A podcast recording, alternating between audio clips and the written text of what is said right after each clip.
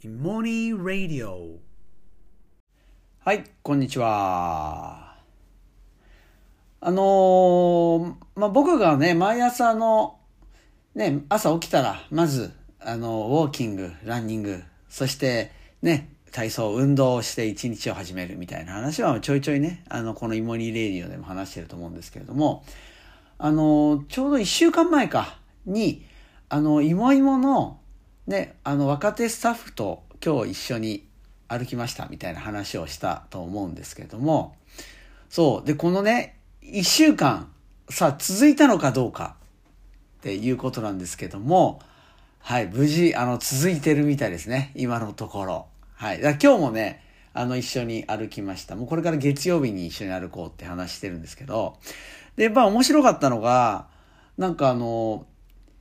やっぱ三日坊主って、なんか本当によくできた言葉だなって言ってて、本当に4日目がきつかったそうです。本当に。3日目まで続けて4日目がね、なんか、ああ、やりたくないな、みたいになったらしいんですけども、まあなんとかそこ無事を、無事ね、クリアして、少なくとも1週間は続いたと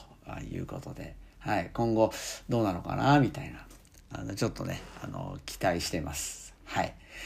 で、あの、まあ、僕ね、あの、今、四谷の、にもそのアパート借りてね、あの、本当に教室のすぐ近くで、あの、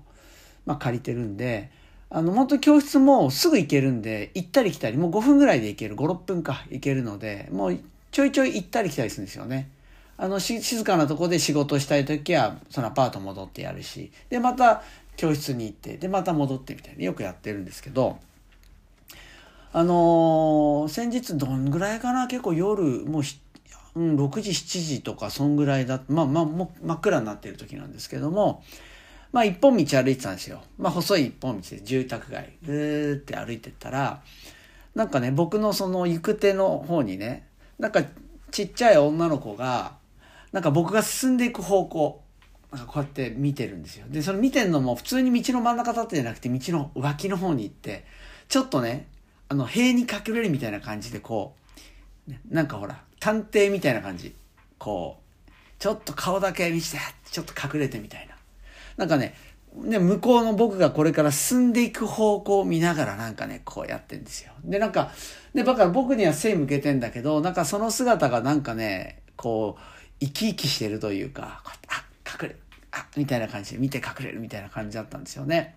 で、なんか、なんか僕はほら、もうそういうのいいなって思っちゃうから、なんかもういいな、何やってんだろうって思ってたら、なんかね、近くに寄ってって、ふっと見たら、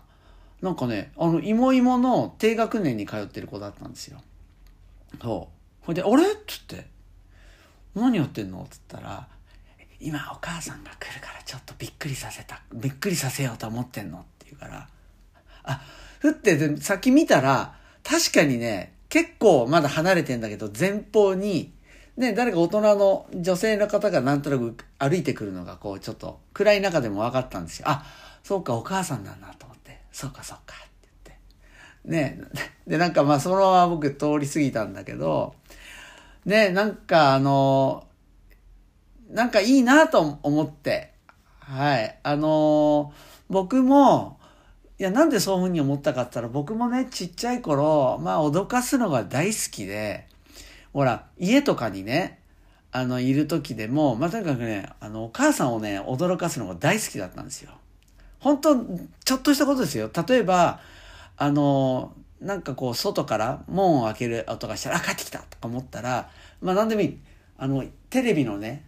裏にふっと隠れて、ほら、今よりテレビってなんかこう、でっかいじゃないですか。で、その裏にこう隠れて息を潜めて、で、こう何も知らないで帰ってくるわけですよね。で、帰ってきて、しばらくして、そのテレビに部屋に入帰ってきたら、うわっとか言うとか、ね、なんかそんなこともしたし、あるいはね、あの、僕ね、すぐ、ま、一緒、まずね、父方のじいちゃんおばあちゃんと一緒にまず住んでて、でも母方のじいちゃんばあちゃんは、ほんとすぐ近くに住んでたんですよ。そう。で、その、割とその母方のおばあちゃんっていうのがすごいそそっかしくてめっちゃ騙されやすい人だったから、僕いつも、その、おばあちゃん家に行くときに、まあ行くじゃないですか。たら、すぐ入るんじゃなくて、ピンポンって鳴らして、で、はい、どちら様ですか？っつったら、ちょっと声を変えてね、あの、横浜銀行のものですか？ってで、なんてかったら、銀行の人が結構来てたんですよ。その、おばあちゃんちに。結構っていうか、前、それを見てて、あの、銀行のものですって言ったら、あ、はいはいっつってこう出てきて、戸を開けると、ね、僕だったみたいな。それで、ああ、もうやめてよみたいな感じの、まあ、驚かすのが僕も大好きで、いつもしてたんで、そう、だからなんかね、もう本当に、お母さん今から驚かすのって、しかももうその顔が生き生きしてんですよね。もう、早く驚かしたくてしょうがないみたいな。ね、まあもちろん可愛いし、なんかその、僕が昔ね、僕も同じような思いを持ってたから、なんかその気持ちをね、すごく手に取るように分かって、で、なんかいいなっていうふうになんか思思いながらね、横を通り抜けて、あ、そっかそっか。ね、それで、あの、ね、まあ、お母さんのとこ行くじゃないですか。あ、どうも、こんにちは、みたいに、まあ、してたら、まあ、黙っとこうと思ったんだけど、あの、まあ、もうね、その子も、ほら、もう僕に気づかれたし、で、まあ、なんか気づかれたっていうのを僕とお母さんがこんにちはみたいにやってんだったら、もうなんか、もう驚かすよりも、なんかその場に来たかったんでしょうね。パーって、もうなんか自分から来ちゃって。で、あ、家近いですね、みたいな話しててね。そうそう。でもなんか、いや、本当になんかいいなって。うん、なんかこう、まあ、僕はね、ちょっと言葉でうまく言えないけど、ああ、なんか愛されて育ってるなって、なんか思ったんですよね。そうでね、これ、そうで、なんで子供って驚かしたいんだろうなと思って。まあ、こ、こんな一般化していけないのかな。まあ、少なくとも僕もそうだったし、彼女もそうだったわけですよね。で、なんでなんだろうって。要はほら、例えば、お母さんを喜ばせたいとかっていうのもあるじゃないですか。でもなんかほら、喜ばせたいっていうのもちょっと違うような感じがするんですよね。もっと純粋にびっくりさせたい。だから、まあ僕で言うとこの心をプルッとさせたいみたいな。まあ僕はまさにそうなんですよね。で、もちろんね、びっくりさせる内容も、あの、絶対本当に怒っちゃうとか、本当に傷つくとか嫌がるようなことはないっていうことを分かってやってるし、そのレベル感のもので驚かそうとしてるのは間違いないんだけど、ね、なんかまあむしろ後で喜ぶみたいなね、可愛いわね、みたいな感じで受け取ってくれるような、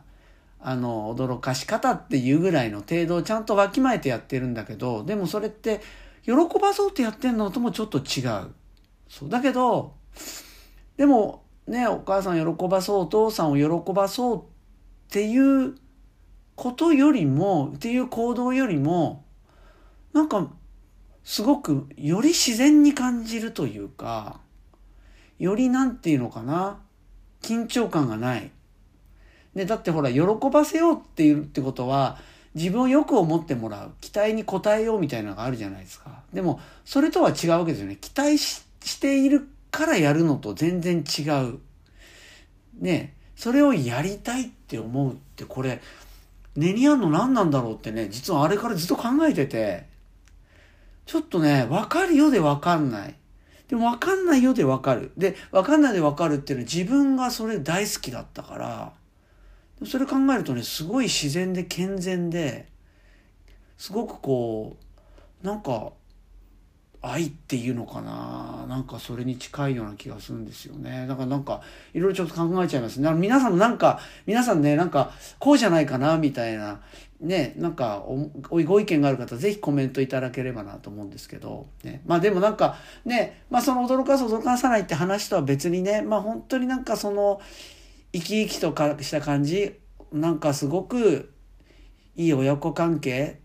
にあるんだなみたいなのをねなんか本当彼女のその後ろ姿から横で話した時のあのもう嬉しそうな顔見ててねなんかいいなと思いましたね。で実際ねその彼女はもうクラスもね本当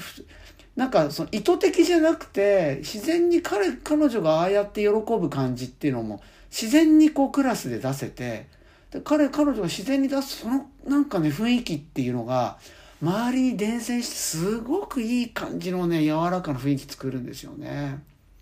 なんかね本当あの単なるね帰り道だったんだけど本当すごいいい思いをさせてもらいました